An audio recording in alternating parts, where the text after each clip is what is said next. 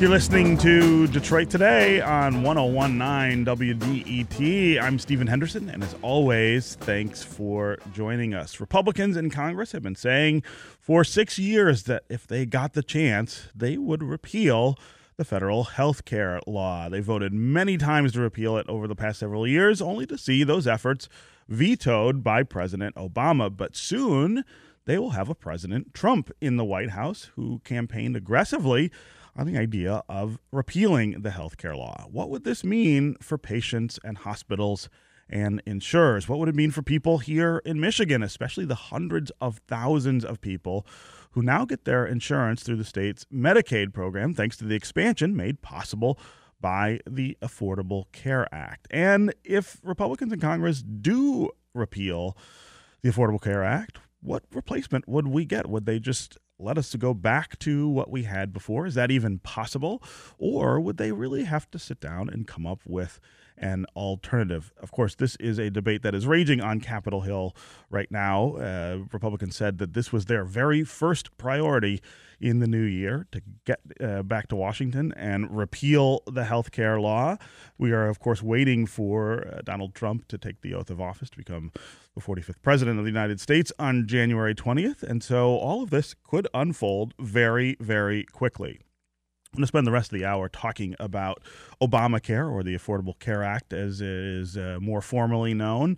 Uh, and we want to hear from you. Uh, give us a call if you are worried about uh, the repeal of the Affordable Health Care Law, the Affordable Care Act, uh, or are you enthusiastic about it? Are you one of the people who feels like uh, the ACA has raised your deductibles or your premiums? Are you having a hard time in the marketplace that uh, was established for?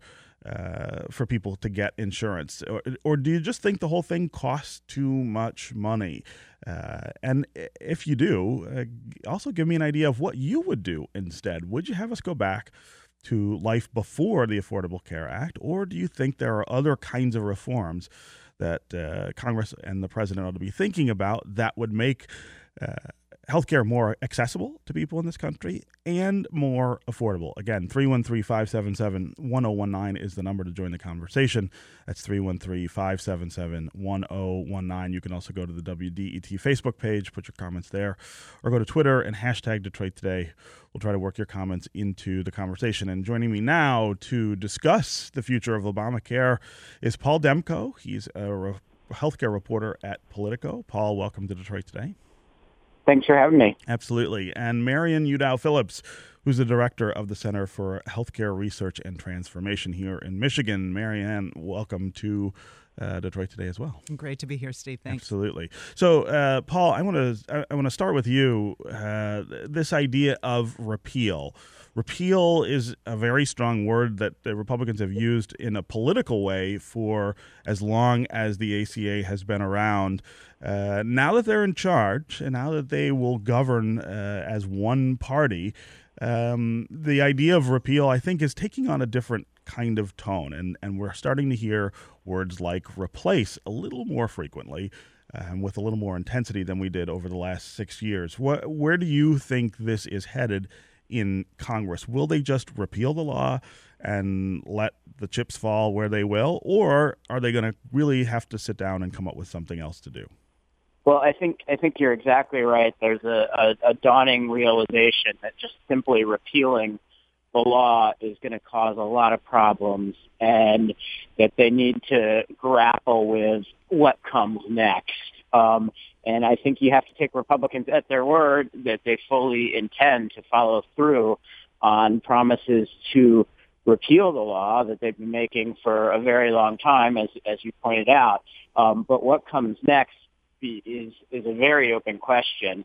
And um, currently, you know, there seems to be some kind of repeal and delay uh, plan in place whereby, you know, they would go ahead and get rid of the, the current law, but sort of keep it in place for a couple of years as they craft a replacement plan. But that is causing a lot of anxiety um, among providers and health plans and others who have a vested interest in the healthcare system.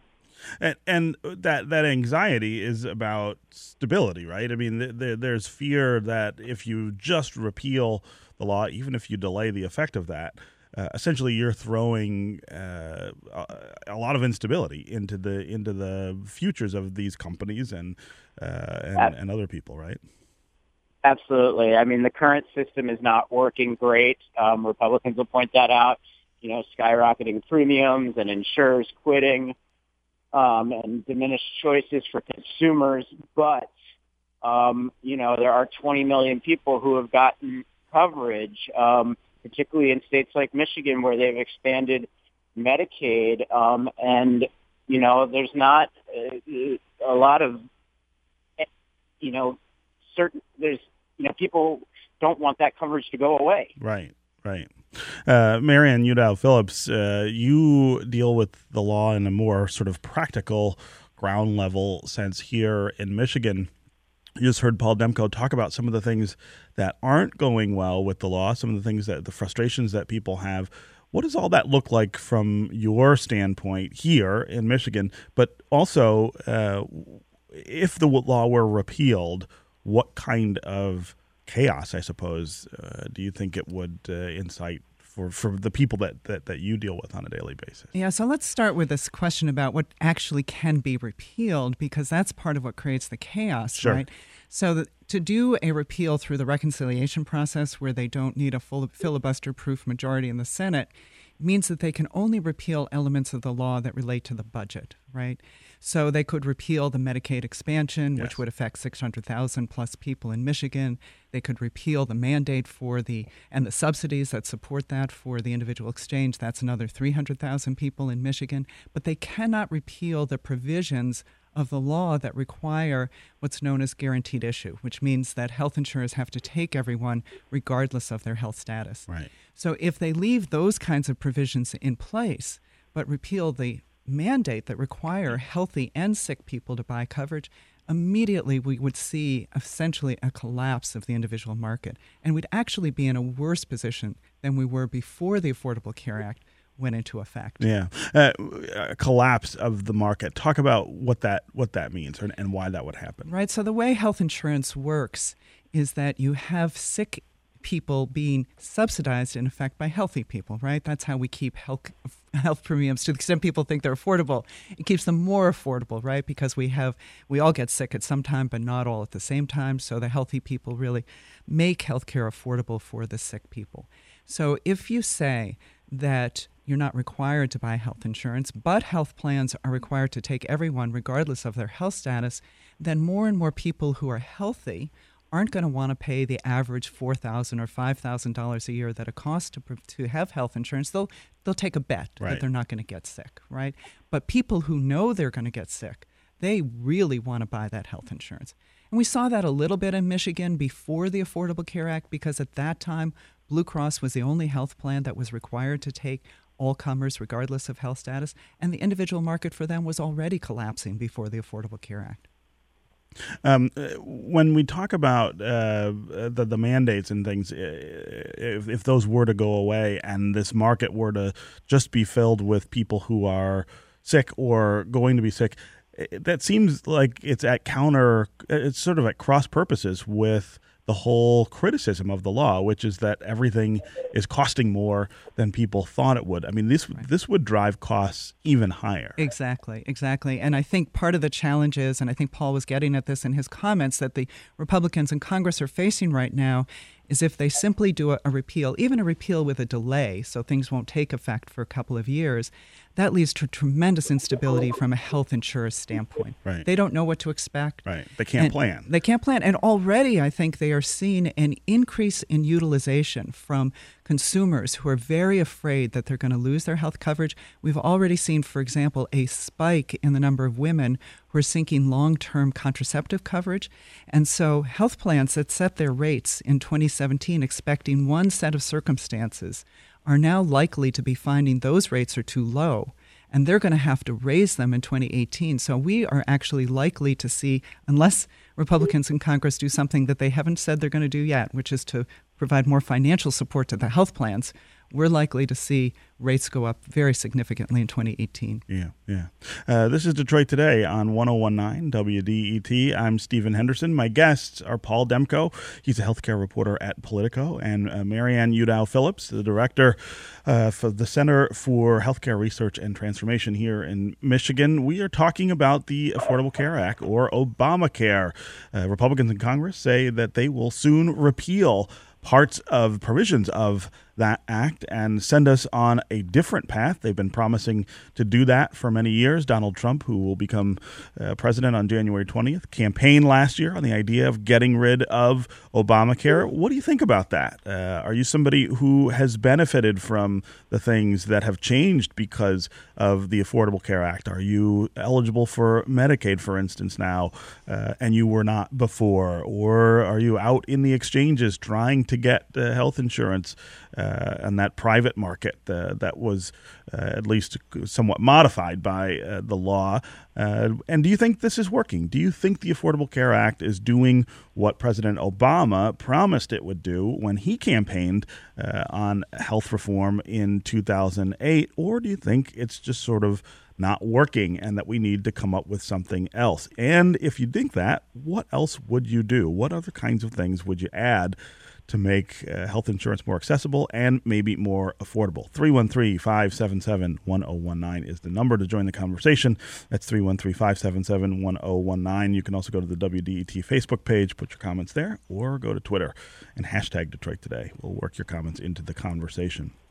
Uh, Paul, what are some of the things that uh, the Republican majority is talking about in terms of replacing the law? I mean, they've been sort of coy about this for a long time, uh, not putting a full plan on the table.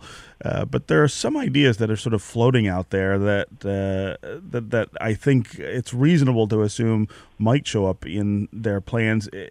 In general, uh, their approach is likely to be more market oriented. Is that is that a fair assessment? Well, I mean, there's a number of things that you hear from Republicans again and again and again. So you have to assume they're going to be part of any plan. Things like uh, Donald Trump's favorite, selling uh, health insurance plans across state lines, uh-huh. uh, increased use of uh, health savings accounts. Um, you know, but the real question is what replaces the two major coverage provisions of the Affordable Care Act? And that's the, the subsidies that people up to 400% of poverty uh, can use to help them purchase coverage and the expansion of Medicaid.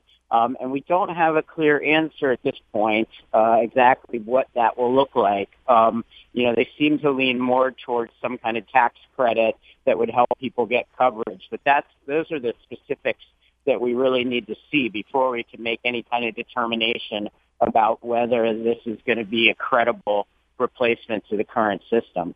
Yeah.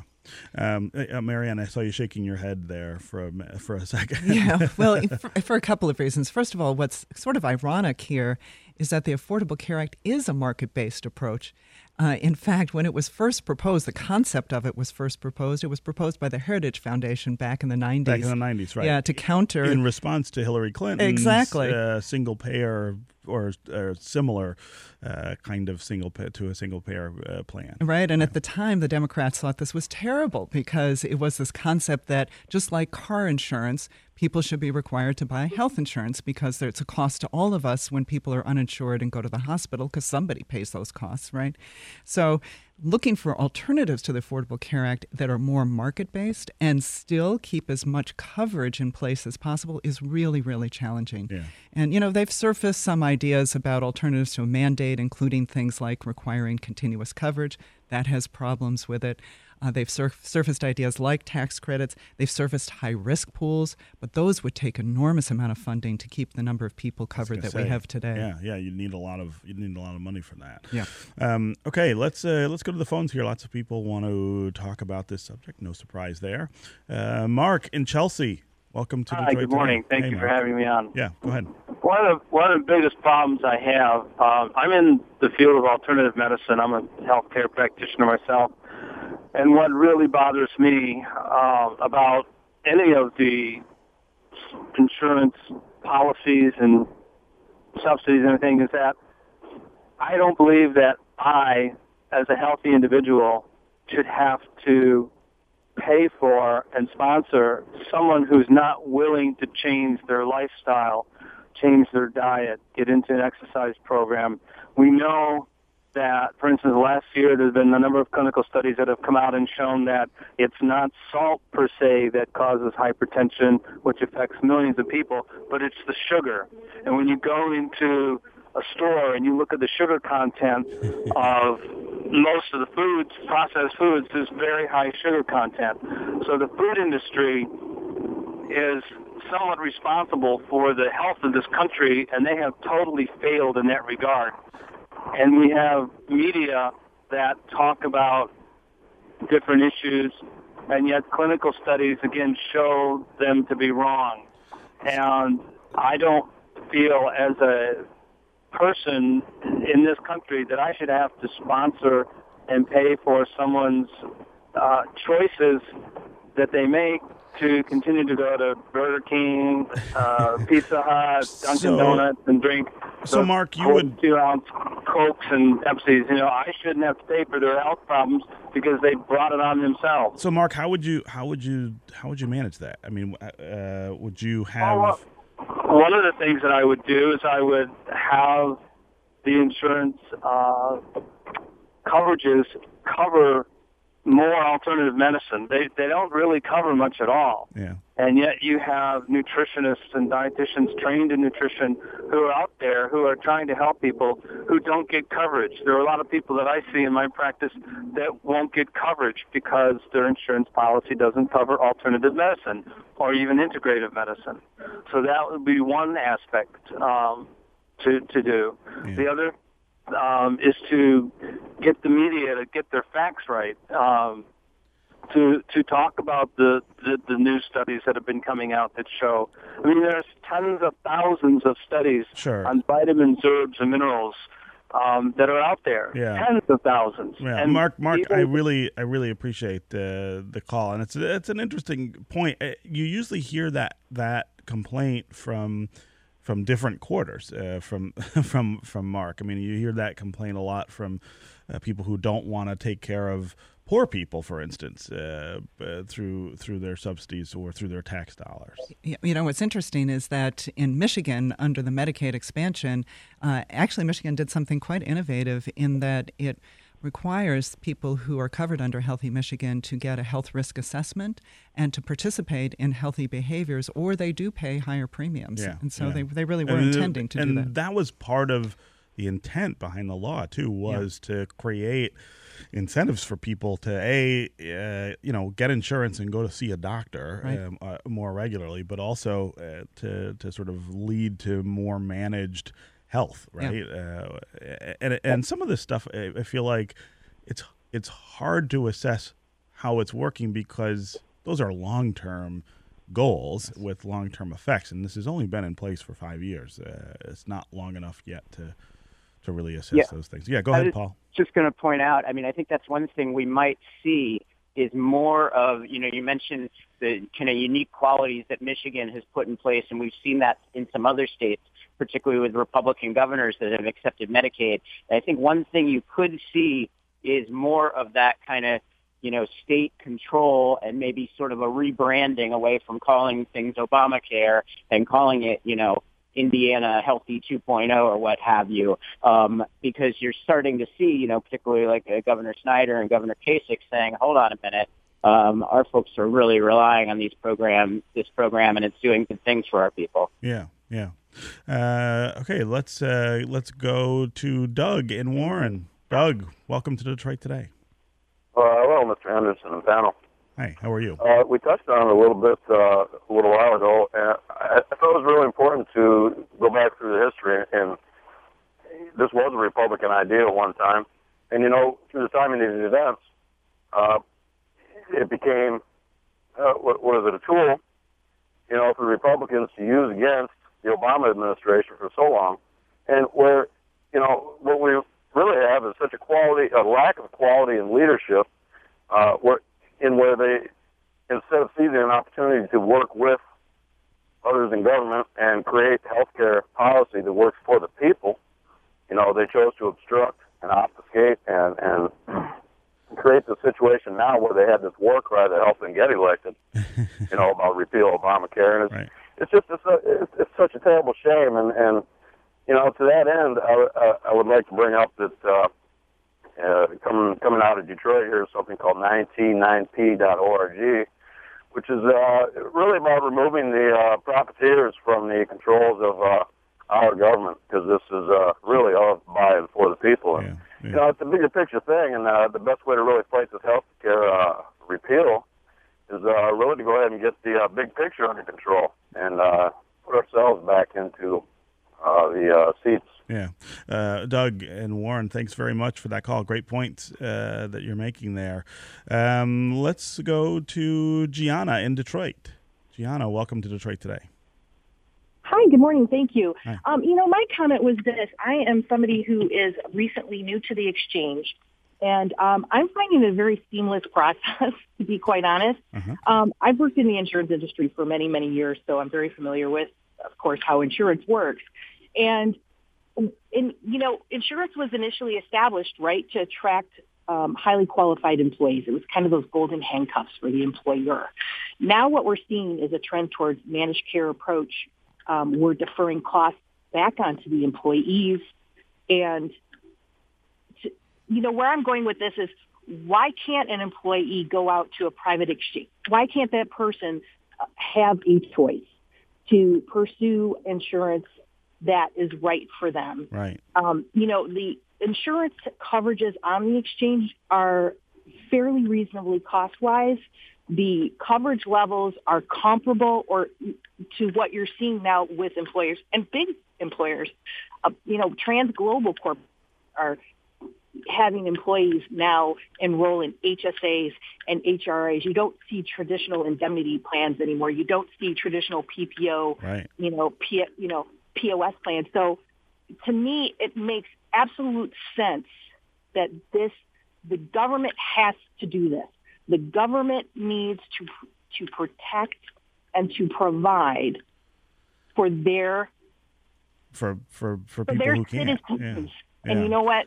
We need to really be, we need to really dig our heels in as citizens of this country and demand this from our, our government. Yeah. Uh, Gianna, that's a that's a, a great point. Uh, thanks for calling and making it. Uh, Paul Demko, the, the the Republicans have a different idea. They have a different philosophy about that. I mean, what Gia- Gianna's saying there is that it is the government's responsibility to make sure that people have access to affordable health insurance. Uh, the GOP says uh, that's that's a market function.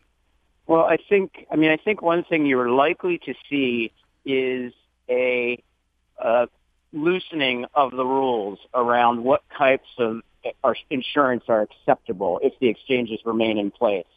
Um, and having, you know, less robust coverage available, particularly for younger people. And the concern then becomes, um, you know, a, a consumer, consumer protection concern, and are people just getting junk products on the exchange? So that's going to be something that um, you know we're going to have to look at and and and see as as details start to emerge. You know, Steve, Yeah, I. I actually think there's a mixed view among Republicans about what they believe about health insurance, and I think it's part of the complexity. I do think there are a segment of Republicans who believe we should have universal coverage in this country. And if they believe that, it becomes a technical problem because you have to make that coverage affordable. There are Right. really only a few ways to do that. There are a segment who believe it's not a social good, it's a market good. And therefore, it should be totally up to the market. But that's a much smaller segment, I think, of the Republican uh, Party than we sometimes think it is. And so I- think it's going to be very complicated. I mean, healthcare is extremely complicated, health insurance is extremely is. complicated. Yeah. And trying to unravel what the Affordable Care Act did, which was to be an incremental law. They didn't want to, for example, on this question about why can't more people buy coverage on the individual insurance exchange, it's because the framers did not want to unravel the employer market. Right. That's right. and uh, so they sort of were trying to fill some gaps and some niches, uh, but it makes it really complicated when you start to undo that. Okay, when we come back, we're going to continue our con- discussion about the federal health care law and what changes might be on tap. Uh, and stay with us. Uh, stay with us on the phones as well. Greg and Fraser, Ken and Troy, Paul and Clinton Township. We will get to you. And if you want to join the conversation, give us a call 313 577 1019. Stay with us on Detroit Today. Thank you.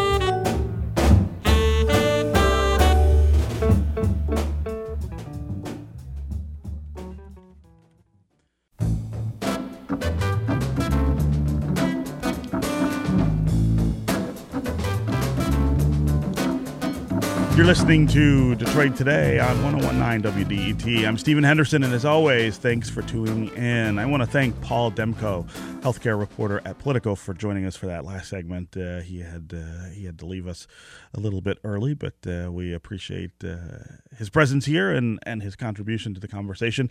I still have with me, though, Marianne Udow Phillips, the director of the Center for Healthcare Research and Transformation. We are talking about uh, the future of Obamacare. Uh, Republicans in Congress say they are going to get rid of Obamacare. Uh, they have not yet said what they intend to replace it with. Uh, the question is, what will that look like for people who uh, need health care, people who are getting health care through expanded Medicaid programs in states like Michigan? What will it look like for the economy? Uh, what would it do to the economy if you just repealed Obamacare and sent us back to what we had? Before. 313 577 1019 is the number to join the conversation. That's 313 577 1019. You can also go to the WDET Facebook page and put your comments there, or go to Twitter and hashtag Detroit Today. We'll work those comments into the conversation. Let's go to Elizabeth in Rochester. Welcome to Detroit Today. Hi, good morning. I would like to know what is the best international model that we have for health care coverage? Great question. So, uh, you know, we hear a lot of criticism from people about uh, healthcare in Canada, healthcare in England, and, and people who are very critical of Obamacare say, for instance, well, you know, we still have the best healthcare in the world, and people in other countries, they come here if they are really sick because ours is better than theirs. Is that true, Marianne? Well, it's not true um, because, in fact, what we do know is that in the U.S. today, we have the highest cost. We spend the most on medical care of any country in the world, and our health statistics uh, actually look a little bit more like Chile. You know, we're uh, we're not the highest on you know life expectancy, infant mortality, or any other health measure we could look at. Uh, so lots of people have compared international healthcare systems on uh, all those health statistics, on the cost of care, and on patient and consumer satisfaction with our health health uh, systems. Mm-hmm. Uh, and again, we rank very low on all of those comparisons relative relative to every other country. Uh, countries like England, like Canada like France, uh, Germany, they all rate higher on those measures. Japan rates much higher on life expectancy than we do. None of these systems are without problems. And I think that's important to understand. Everyone's got challenges in their healthcare systems, but they all rank higher on these measures. Yeah. If, if you were going to, and, and this, is all, this is always a cultural problem in this country, which is uh, looking at other countries and saying, well, that might be an interesting idea here. But if you were to do that, if you were to just sort of uh, uh, try to find uh, good models uh, elsewhere, what, what, what countries would you look at? Well, you know, clearly you would look at those that I mentioned. You'd look at Canada and Great Britain and Germany. Uh-huh. Uh, Germany and Japan have employment based models. England is actually the one that is closest to what's typically called socialized medicine mm-hmm. because physicians are employees of the state. Uh, Canada is a health insurance system. Its system is called Medicare, ironically. Uh, and there are many people in America that just wish that what we had done would be more like what they did in Canada and go to what's called Medicare for all. It's yeah. a simpler system. It's not based on the market though. And you know all of those other systems have higher taxes. And this is the challenge in America because we don't want to pay those higher taxes. Uh, and that's why we ended up with this hybrid market based system that we have. Yeah, yeah. Uh, Elizabeth, uh, thanks very much for that call and the question there. Uh, let's go to Ken in Troy. Ken, welcome to Detroit today. Uh, good morning. Mm-hmm. Um, my my my feeling is that uh, the the Republicans have to eat one of their fundamental tenets in order for us to make progress on that. If we live with this concept, a concept that that government is the problem and not the solution, and government really, you know, in a lot of instances, it is the solution. It's the solution to how we have safe air travel and police forces and and, and a lot of different things. And we make decisions about which things get moved into the public sector and which things remain in the market sector. And and what we're finding out is that the most effective way to, to deal with this and the most kind and compassionate way is to move this into the into the public sector and to have a single payer system. But that requires them to to admit that government is in fact the solution. Yeah. And and that's it's an untenable it's an untenable uh, situation for them. Yeah, I Um, mean, and you know? and I, th- I mean, I think that's about genuine, deep belief, Ken. I mean, I think that there is, uh, uh, you know, a lot behind that that that that sort of leads them to that to that conclusion. But I also agree with you that. Uh, that that is the i mean there, there there isn't really another practical way to do all of the things that we i think mostly agree need to be done with with a healthcare system uh, ken thanks very much uh, for your call let's go to greg and fraser greg welcome to detroit today Oh, hello. Thank Hey. you for my call. sure Or taking my call. Uh-huh. Um, I just wanted to mention that um, uh, I think a lot of things that's missed a lot of times when they talk about Obamacare and the and the rate increases and stuff that uh, they don't. Nobody ever mentions seems to mention that uh, the risk corridors were removed from the budget um, in January by the Republicans, and that's really why the rates seem to skyrocket right before the election because they had removed the support for those rates 10 months earlier.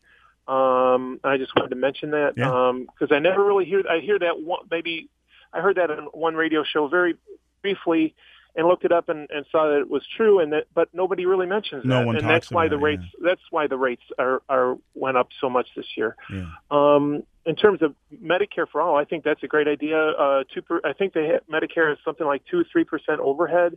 Um, um, I, I recently watched a, a movie called uh, "Where Should We Invade Next" by Michael Moore. Uh, they go around and look at all the other healthcare systems in the world, and people talk about, oh, they were sick, but they never went into debt. Um, they didn't have to mortgage their house because they had, uh, you know, to get an operation. Um, it just opens your eyes a little bit onto what the rest of the world is doing, and uh, it was uh, very interesting. But I just wanted to mention that. yeah yeah greg no that's a that's a great point i'm glad you called and made it go ahead Mary Yeah, so I wanted to to make a comment about those risk stabilization programs because that is a really important point. It's not that they uh, removed it entirely, but there were several risk stabilization components that were built into the Affordable Care Act in the beginning, and they never fully funded them. In That's fact, right. in fact, that was a provision that Marco Rubio. Uh, as a senator, put in place to because they called it the bailout for insurance companies. Uh, it is one reason. It's not the only reason why premiums went up uh, as much as they did this year, but it is certainly one of those reasons. And what I think is really interesting about that particular point is that if the Republicans in Congress want to avoid a collapse of the individual market, and they go with the strategy they seem to be talking about about repeal but delay, they are actually going to have to fully fund those programs. That's right. In order to keep the insurers in the market. in order to keep them in the market that's right yeah uh, let's go to tina in clinton township tina welcome to detroit today Hi, thank Hi. you for taking my call. sure go ahead tina Well, I was calling. I'm actually on my way to a uh, chemo appointment right now. I'm a stage four cancer patient. I was working full time, had a great job. Um, I was diagnosed late with breast cancer, even though I had normal mammograms. But what I wanted to point out was that um, um, even people that are working can have to depend on the Affordable Care Act. Uh, my company, I was not covered by the FMLA and was not even offered COBRA wow to continue my insurance coverage because we had less than 20 people on our plan. So the Affordable Care Act, when I was really sick, was the only way for me to get life-saving treatments through having insurance. wow So wow it's so valuable. I don't know how they can just take it away from people. Yeah, yeah. No, Tina, I'm glad. I'm really glad you called and I made that point. And there are thousands and thousands of people, of course, uh, in the exact same situation where they have access to healthcare now that they wouldn't have had uh, before. And Marianne, it's very hard to it's very hard to think or to fathom that you would take away from someone like Tina uh, that life saving care, and that there wouldn't be some sort of major backlash. I mean, I, I, I just I just have a hard time imagining that that's what we're looking at. Oh, absolutely. I mean, Tina, your your situation is so important to share with people because it is really the kind of people that we want to make sure have coverage going forward. And that's why this issue also of the pre existing condition requirement that people get covered when they have pre existing conditions is so important. Before the Affordable Care Act, 13% of people with pre-existing conditions could not get coverage. Right, right, and now they now they can. Yeah. all right, uh, Marianne Udow Phillips, director of the Center for Health Research and Transformation. Thanks very much for being here on Detroit Today. Great to be here. Thanks, Absolutely. Steve. Absolutely. It's going to do it for me. I will be back tomorrow. I hope you will too. This is 1019 WDET Detroit, Wayne State's public radio station. See you tomorrow.